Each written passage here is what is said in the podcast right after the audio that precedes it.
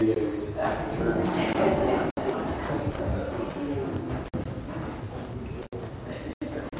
Well, it's a special week um, in our lives uh, as believers, as Christians.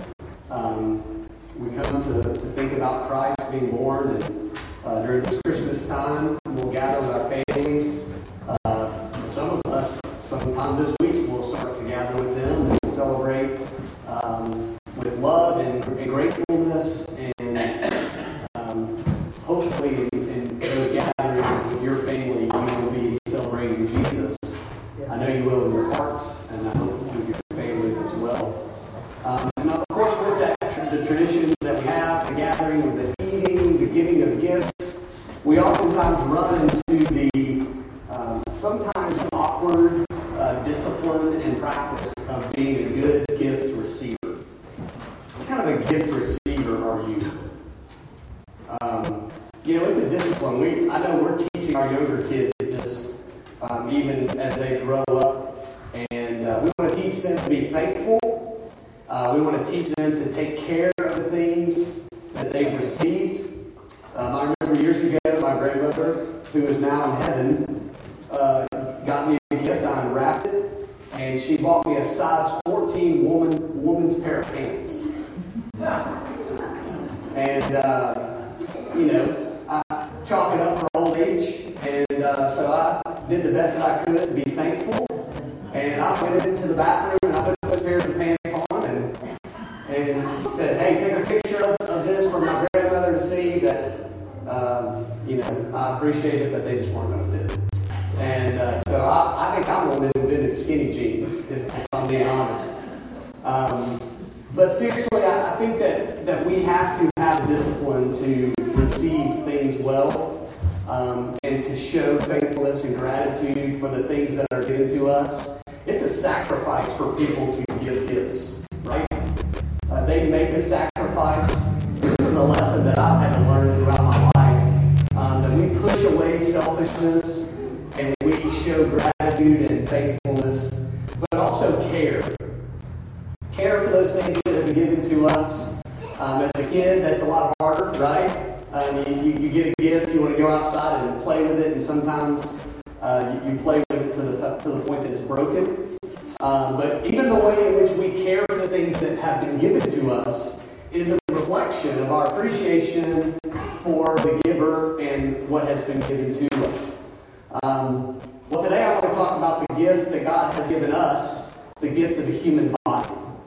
As we're looking at 1 Corinthians chapter 6, Paul is bringing to point the fact that we have been given this gift by God of the human body that we are to use for His glory. And as we think about that um, in connection with our service, uh, excuse me, with our gathering and the study that we've been going through in 1 Corinthians, you can understand why he is bringing this up. And I'll catch us up in just a second. But the thankfulness and the care relates to our bodies as well. You know, you think about body image today and the way in which uh, the culture tries to uh, manipulate and change what is a good body, what is a healthy body, all these uh, standards that are set, um, oftentimes unrealistic. Um, sometimes in this day and age, uh, a person looks nothing like the pictures that they post about their body or of their body because of filters and, and, and media and digital uh, editing and so on and so forth. And so confused about the body, and, and of course, this infiltrates the church. And as it infiltrates the church, we begin to think in ungodly ways about the body instead of thinking, God has given me this body. I want to be thankful for it. I want to take care of it. I want to which God ordained for it to be used. And so I think this is a very pertinent, yet not necessarily a great Chris, Chris, Christmas message, but a great Christian message um, for us today. Now, for the Corinthians, Paul is addressing this because, as we've learned, the Corinthians have allowed sin to live in their midst. And they've allowed people to call themselves believers in Jesus Christ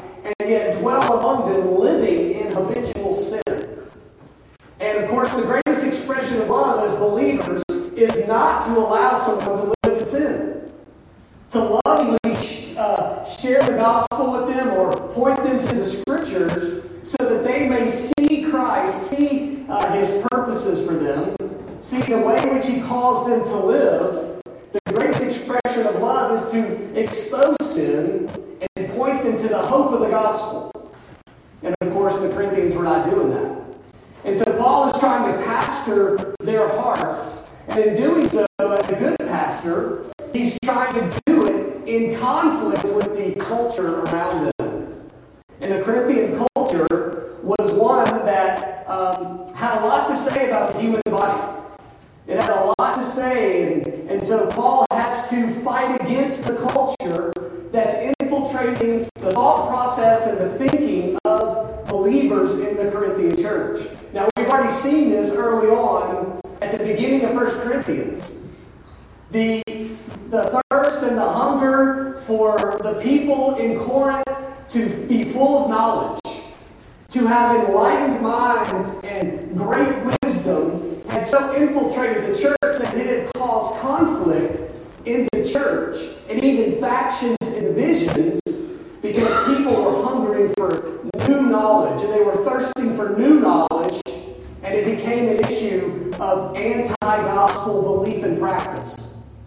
They were looking to other things to uh, boost or enhance the gospel and the truth of the scriptures when all they needed was right there in front of them in what Had given them in His Word. And so he's fighting against that in the culture. And he continues to fight against that culture, and he will throughout this passage and all his letters as he tries to pastor the hearts of these believers. Another cultural issue that we've been dealing with that Paul fights against is uh, the sexual morality, the porneia of this culture. Sexual sin was rampant among the people. And one in particular reference to our passage today, it was so rampant because the people devalued the human body. They devalued it.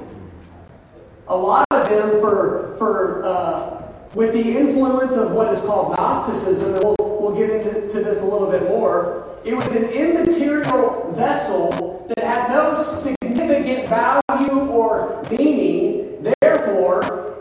As they, uh, as Brother Brandon read earlier, just as food is for the stomach, so immorality is for the body. It's just a gratification of something material. That's all it is. And so it had no, in their minds, significant value or purpose on their spiritual well being any more than eating a, a, special food has spiritual significance for you. And so Paul has to say, no, no, no. God gave you this body. God has created and ordained and designed your body not for you to do what you please, but instead to use it to serve Him for His glory. And so Paul wants them to consider the gift of the body, see its purposes that the Lord has ordained inside the covenant of marriage and beyond. And so this will be our focus today next week as we look at how God desires for our bodies to be used for His glory as He has given them to us. And so today, we're going to look at this first number one, purpose of our body. We'll spend time in verses 12 through 14 today as Paul addresses um, really the purpose of the body, what God has designed for it and intended. A couple passages that I want you to be uh, aware of, and, and the, these that you've heard for, for many years probably in the church. For example, Psalm 139, verses 13 and 14, which defines the very fact that God not only created our bodies, but created our bodies for purpose. He says, You formed my inward parts, you wove me in my mother's womb. I will give thanks to you, for I am fearfully and wonderfully made. Wonderful are your works, and my soul knows it very well. Job chapter 10, verses 9 and 10. Job considers the idea. He says, Remember now that you have made me as clay, and would you turn me again into dust? Did you not pour me out like milk and curdle me like cheese, clothe me with skin and flesh, and knit me together with bones and sinews? You have granted me life and loving kindness, and your care has preserved my spirit. These passages are reminding us that God has made our bodies, He's created it, He's formed it with special purpose and design. And He didn't do so so that we might live in a world completely separate from His commands for our body, but instead to use those as tools for His purposes, for His glory, because He has intricately designed them for such a thing. Isaiah chapter 43 Everyone who is called by my name, whom I created for my glory, whom I formed, even whom I made, God made you for his glory. That's the chief ends of man to glorify God and enjoy Him forever, including with your body. So that we can understand that Adam and Eve were created by God's design in His image. God created them, and what did He say? Everything that He made was good. With Adam and Eve, it was very good. And what does He do? He tells them with special function and purpose to do two things to be fruitful and multiply and fill the earth, and to rule over it. They're going to accomplish these purposes for the Lord with their bodies. They're going to do the very things that God had commanded them to do. And they don't just spontaneously think about them and they come into existence. Their bodies are purposed for those glorifying goals and desires of God. And these are the duties that God has placed on us as human beings. That we might be fruitful and multiply and fill the earth, so that in that filling of the earth, in reproducing children, we may teach those children the truth of God, the testimony of God, His works and His purposes and His plan, and ultimately pointing them to the hope of the gospel of God in the Lord Jesus Christ. How will we do that if not for the proper use of our bodies?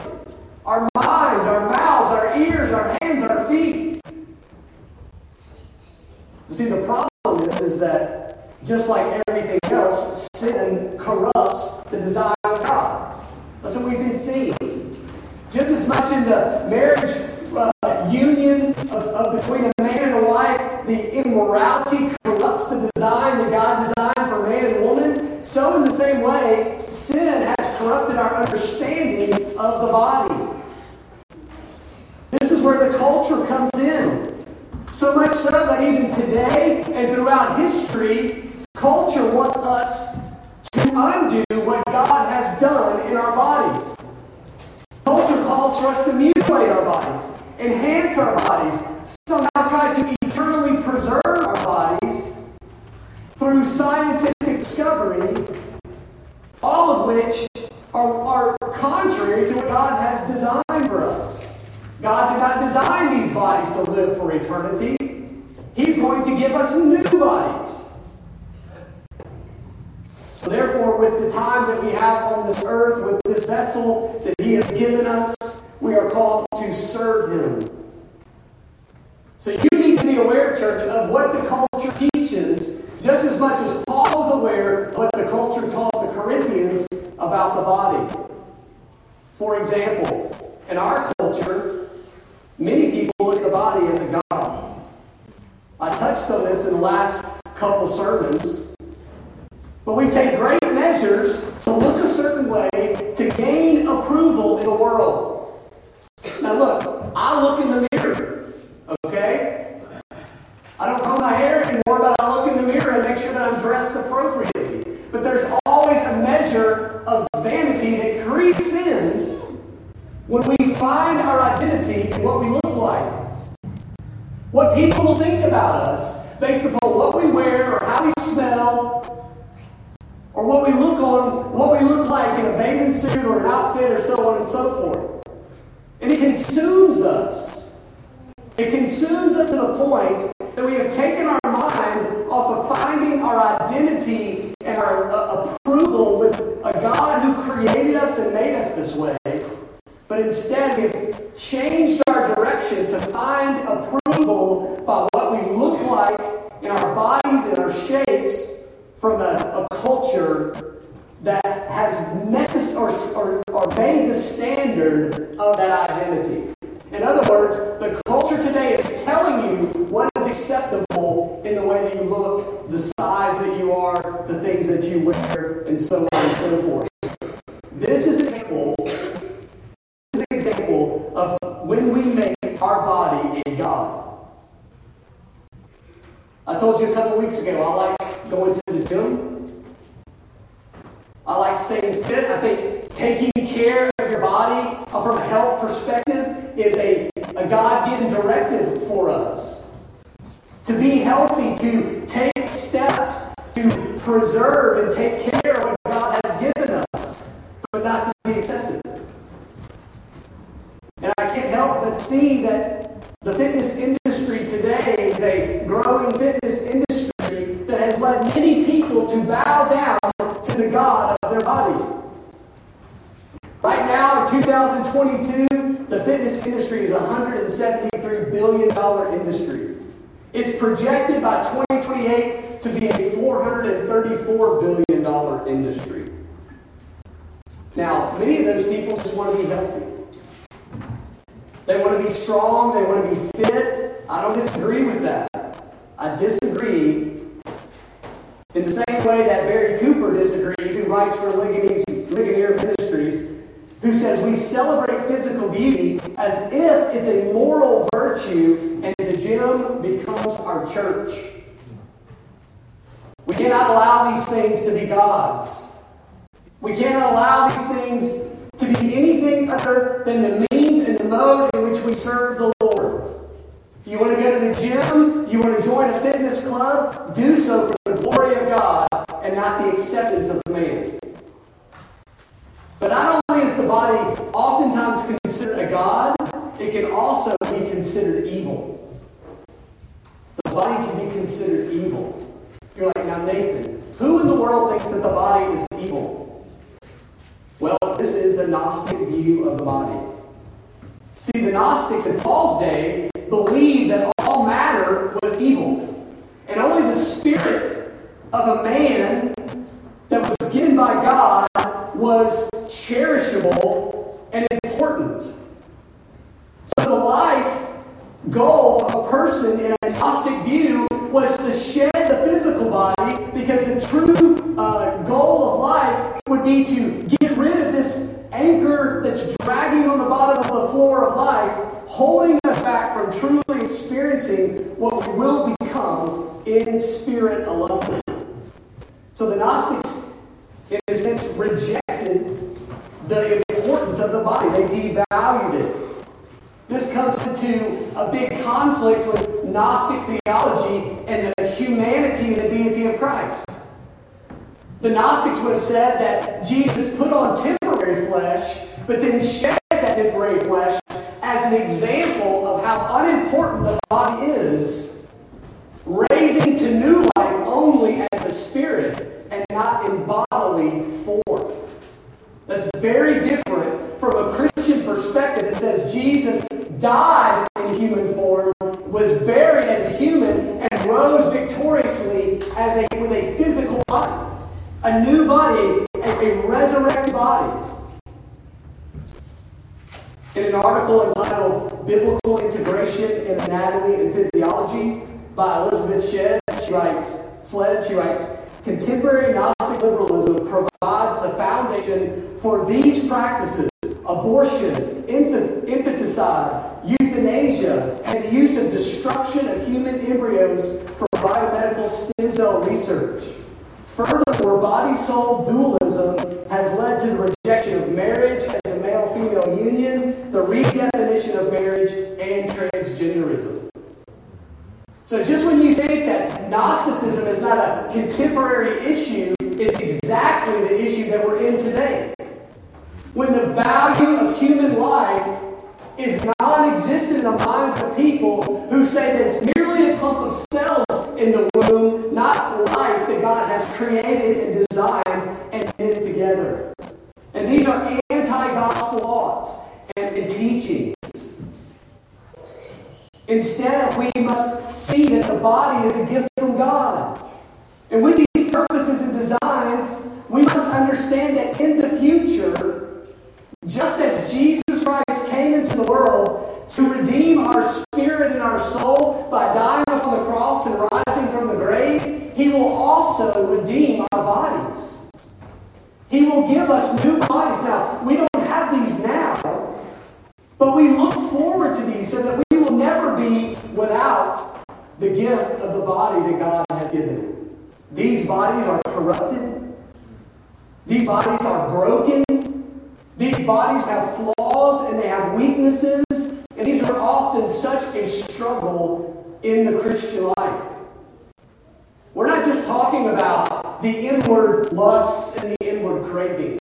We're talking about the joint aches and the pains and the sickness and the disease that literally every one of us is bearing in some form or fashion right now. The loved ones that we will see this Christmas season that are plagued with sickness and disease. We are reminded that the hope of the gospel is the very idea that Jesus Christ will raise us up with new bodies so that we will no longer have to experience such tragedy. And this is our hope, church.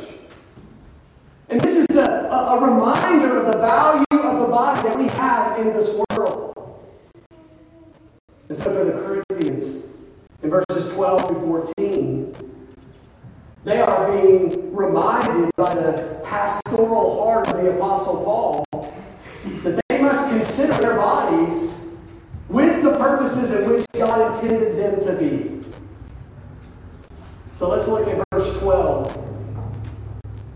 And notice as he says, All things are lawful for me. Let me just take a, a, a side note and, and appreciate the uh, translation that Brandon read because you you in, in his translation that the words quote were added. He said, quote.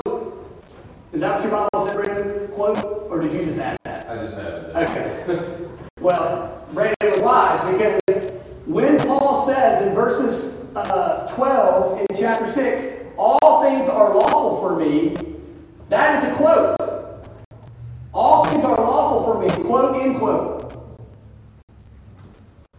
And then he adds his commentary, but not all things are profitable. And then he repeats it. All things are lawful for me.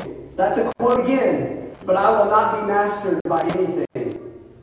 Paul is dealing with a, uh, an issue in the Corinthian church where because they had valued the body, Corinthians in the Corinthian church had begun to use the idea of Christian liberty that we have in Christ as a license to sin with their body.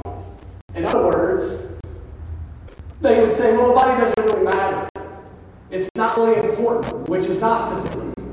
It doesn't have any value or purpose. It doesn't have an effect on my spiritual condition. Therefore, what I do with my body doesn't affect my, affect my belief in Christ. And because I have freedom in Christ, therefore I can do what I want with my body because of my freedom.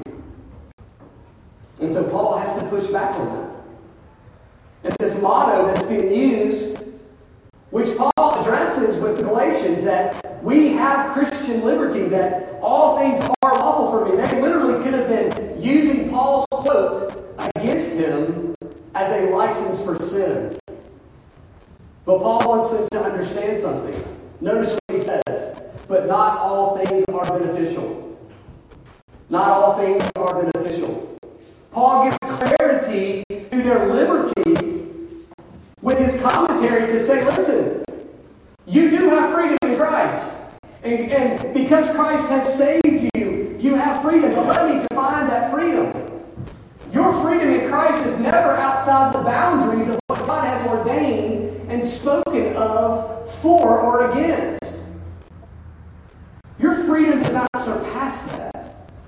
Your freedom does not live outside of the Word of God that guides and directs our lives. And you by no means can use the liberty that you have in Christ as a license to sin against Him. I love how Paul responds. He's, he quotes, All things are lawful for me, but he says in response, But not all things are profitable. But he doesn't say, Not all things are profitable for me. Because what he means is, is that when we think about Christian liberty, we push away from selfishness and what is, is meant to please us and satisfy our body and our flesh, and we move beyond that to say, what is best for those around me? How might I benefit people around me? And so when we think about the way in which we live in, in, in some Christian liberty, we should not, as believers, think in such a selfish, um, narcissistic way, but instead say, what am I doing or what am I being a part of that is not beneficial for those around me? How might I be harming others while I'm harming myself or that I might have freedom in with myself? For example, in my household, flowers are beautiful ornaments for our kitchen table, and the women in my house think they're beautiful and appreciate them. But many people in the Blackmer family are allergic to these, what I would call colorful, pollen infused instruments of torture.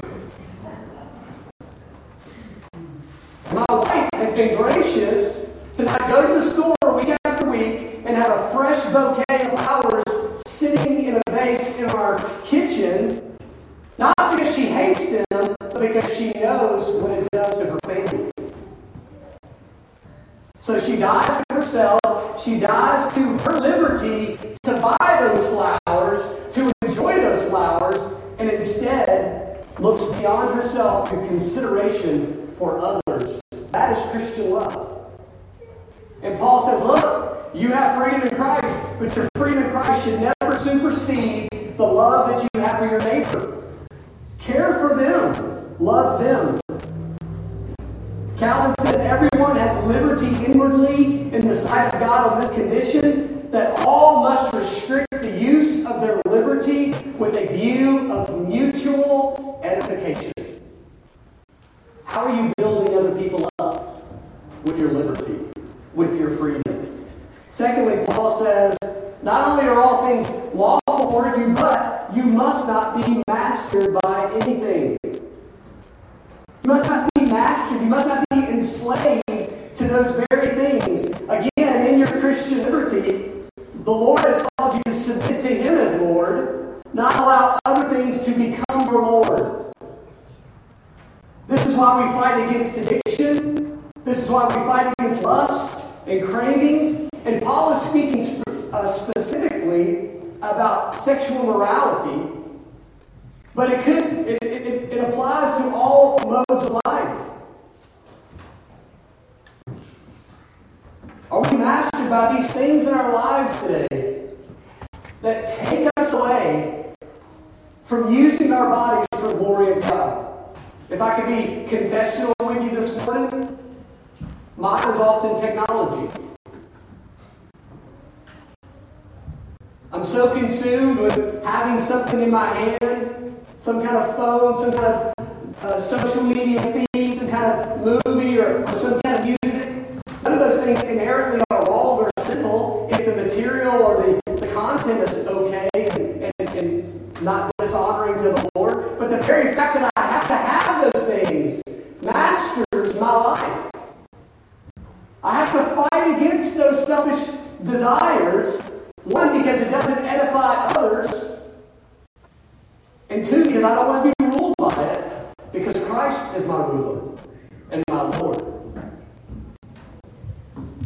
And so, in the realm of Christian liberty, Paul is stating that Christian liberty cannot be used as a license to sin. And it actually shows them that sin in itself is a master over us at times.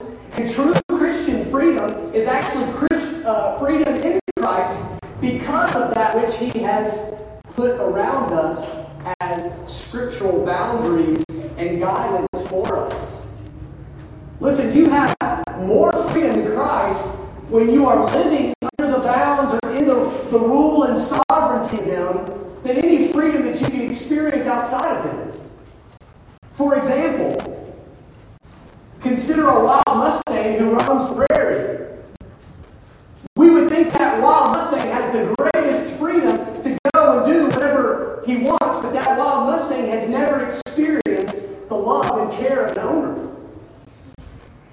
And as he roams in uh, the countryside, you can't remove the fear that that Mustang may have of a predator or of a storm or any type of danger. In other words, that, that Mustang may seem free to us, but he's actually enslaved to the unknowns of the wild.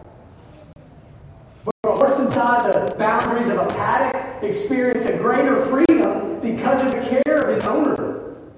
The love and care offer greater freedom in Christ when we know what He's accomplished for us and how He commands us to live, because all of those things in His Word are for our good. They're for our good. They are the very fountain of life and sustenance and nutrition spiritually that we need. Therefore, our greatest freedom is in Christ. An expression of that freedom, then, with our bodies is obedience to Christ. As we read His Word, as we feed over, feed on it, and we learn from it, and we live according to it. Freedom isn't with, with an absence of His Word. So you got to ask yourself: Do I wake up every day and serve my body? Organizing around practices that would serve it instead of the Lord. I'm not talking about food or nutrition, general personal care. I'm talking about obsession. Obsession, obsessive things that lead to a life of sinful idolatry and not truly serving the Lord with our bodies as He's commanded. We're called to renew our minds more than we're called to renew our bodies.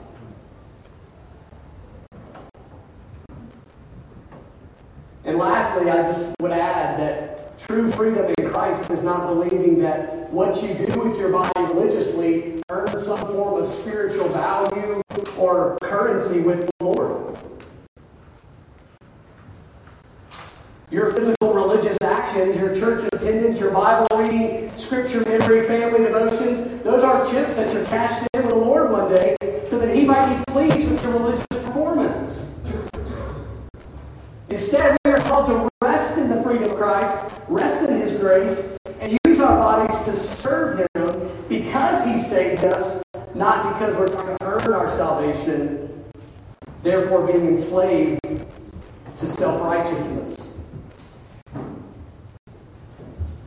So, really truly, you could put quotations around verse 13 because this was the thought process of the Corinthians. Food is for the body, or excuse me, food is for the stomach, and the stomach is for food, but God will do away with both of them.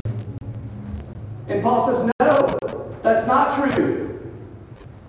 Instead, he responds, yet the body is not for immorality, but for the Lord, and the Lord for the body. We are called, therefore, church, to use our bodies to serve the Lord.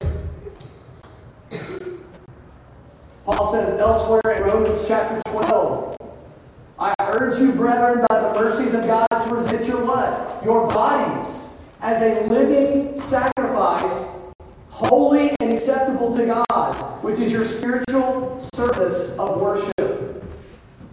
God has called one of us to so utilize our bodies so that we might organize and plan and bring before the Lord our, our strengths and our energies and our purposes and our strategies of life so that He might be glorified in us. All of our faculties presented to God. So we listen and learn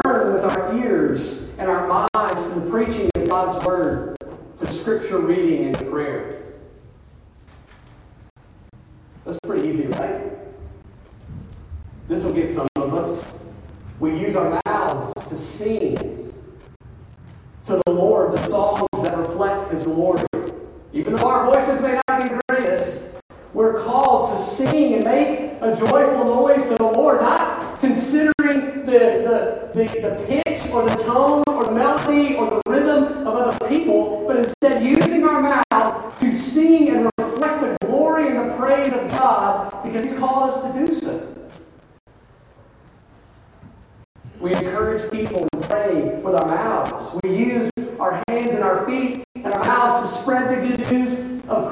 to disciple our children and those in this world so that they may understand the hope that they can have in Jesus Christ alone.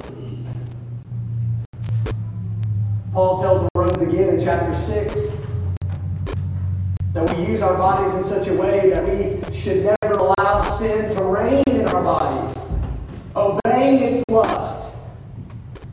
He says, Do not go on presenting to your members of your bodies to sin as instruments of unrighteousness, but instead present yourself to God as those alive from the dead, and your members as instruments of righteousness to God. For sin shall not be master over you. You are not under law, but under grace. So, you and I, church, we wake up every day and we're called to say, How can I use my, my faculties, my body today to honor Christ and all that He has done for me? Knowing that I will have aches and pains, but not living as grumbling complainers with my mouth. Knowing that I might be struggling with disease, but finding hope in the fact that God will raise up a new body for you today that will be perfect in every way when He returns. Knowing that the world may have lots of discouragement and tragedy and sin, but yet using my mouth to encourage other people, building them up in Christ, pointing them to the hope of the gospel instead of being critical about the things of this world. Because Paul wants them to see, as he concludes in verse 14, the error of their ways. But God has not only raised up the Lord, but also raise us up through his power. The body's not meaningless. It has purpose, it has value, and the resurrection is proof that the body means something to the Lord. He gave the Lord Jesus a body formed in the womb of Mary, fully God, fully man. He lived throughout this world with a body and yet without sin. So his sinless body, his sinless and corruption for sin, that he literally willingly put upon the cross so that we might be freed from sin, be given grace and salvation. His very bodily death and his bodily uh, burial and his glorious bodily resurrection are all proofs that not only does God value the body, but he will use for the sake of his glory. As Christ provides redemption for our souls, he will also redeem our body and raise us up to new life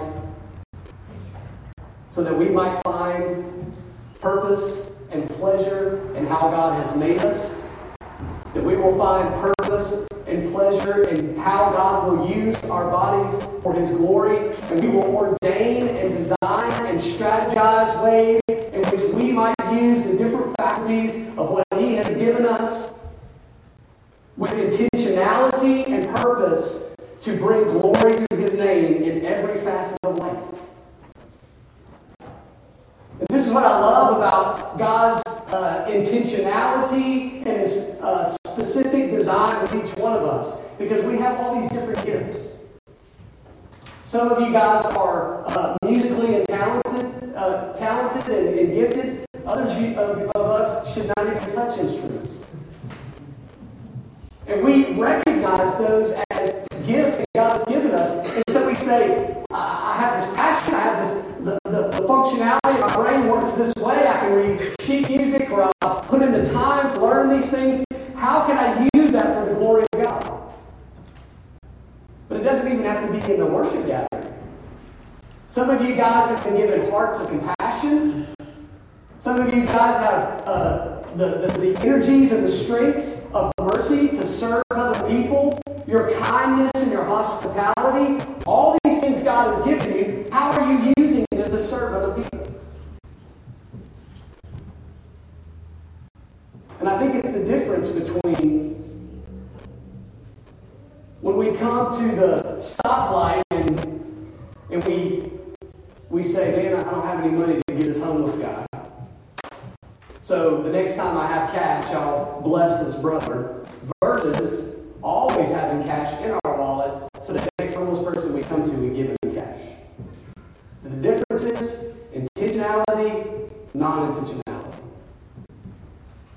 If we're going to be intentional with what God has given us, with the bodies He blessed us with, what are we strategically doing day by day to use that for His glory? This is how the church functions, friends. I love the passage as a pastor. It's, it's the scapegoat passage for pastors. You know what it is? It tells us as pastors to equip the saints for the work of the ministry. Equip the saints to do the work. Doesn't mean that pastors don't do the work. It just means that we are called to equip you to do the work of the ministry.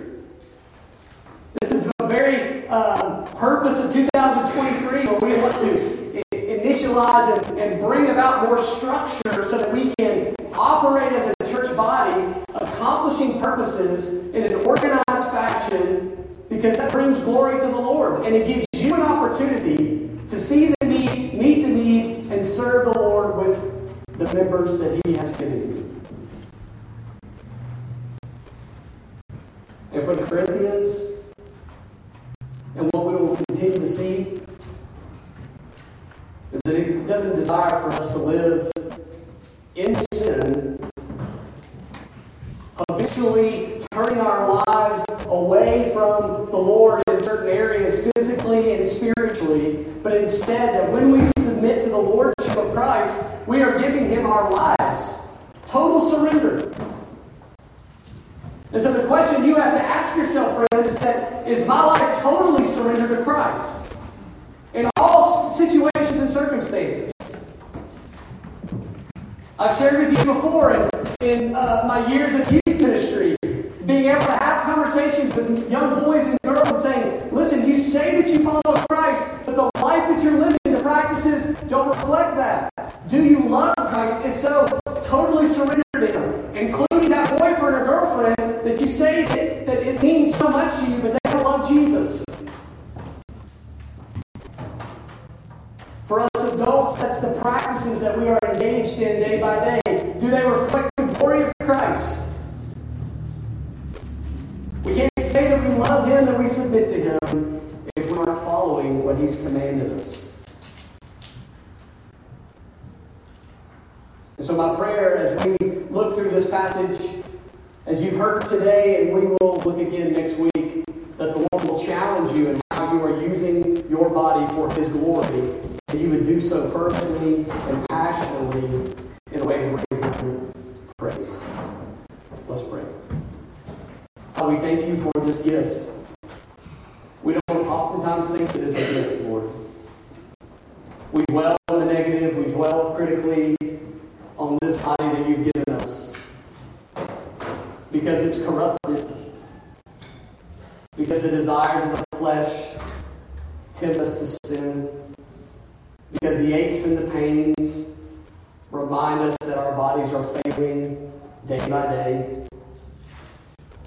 But God, help us to see the body as, as beautiful.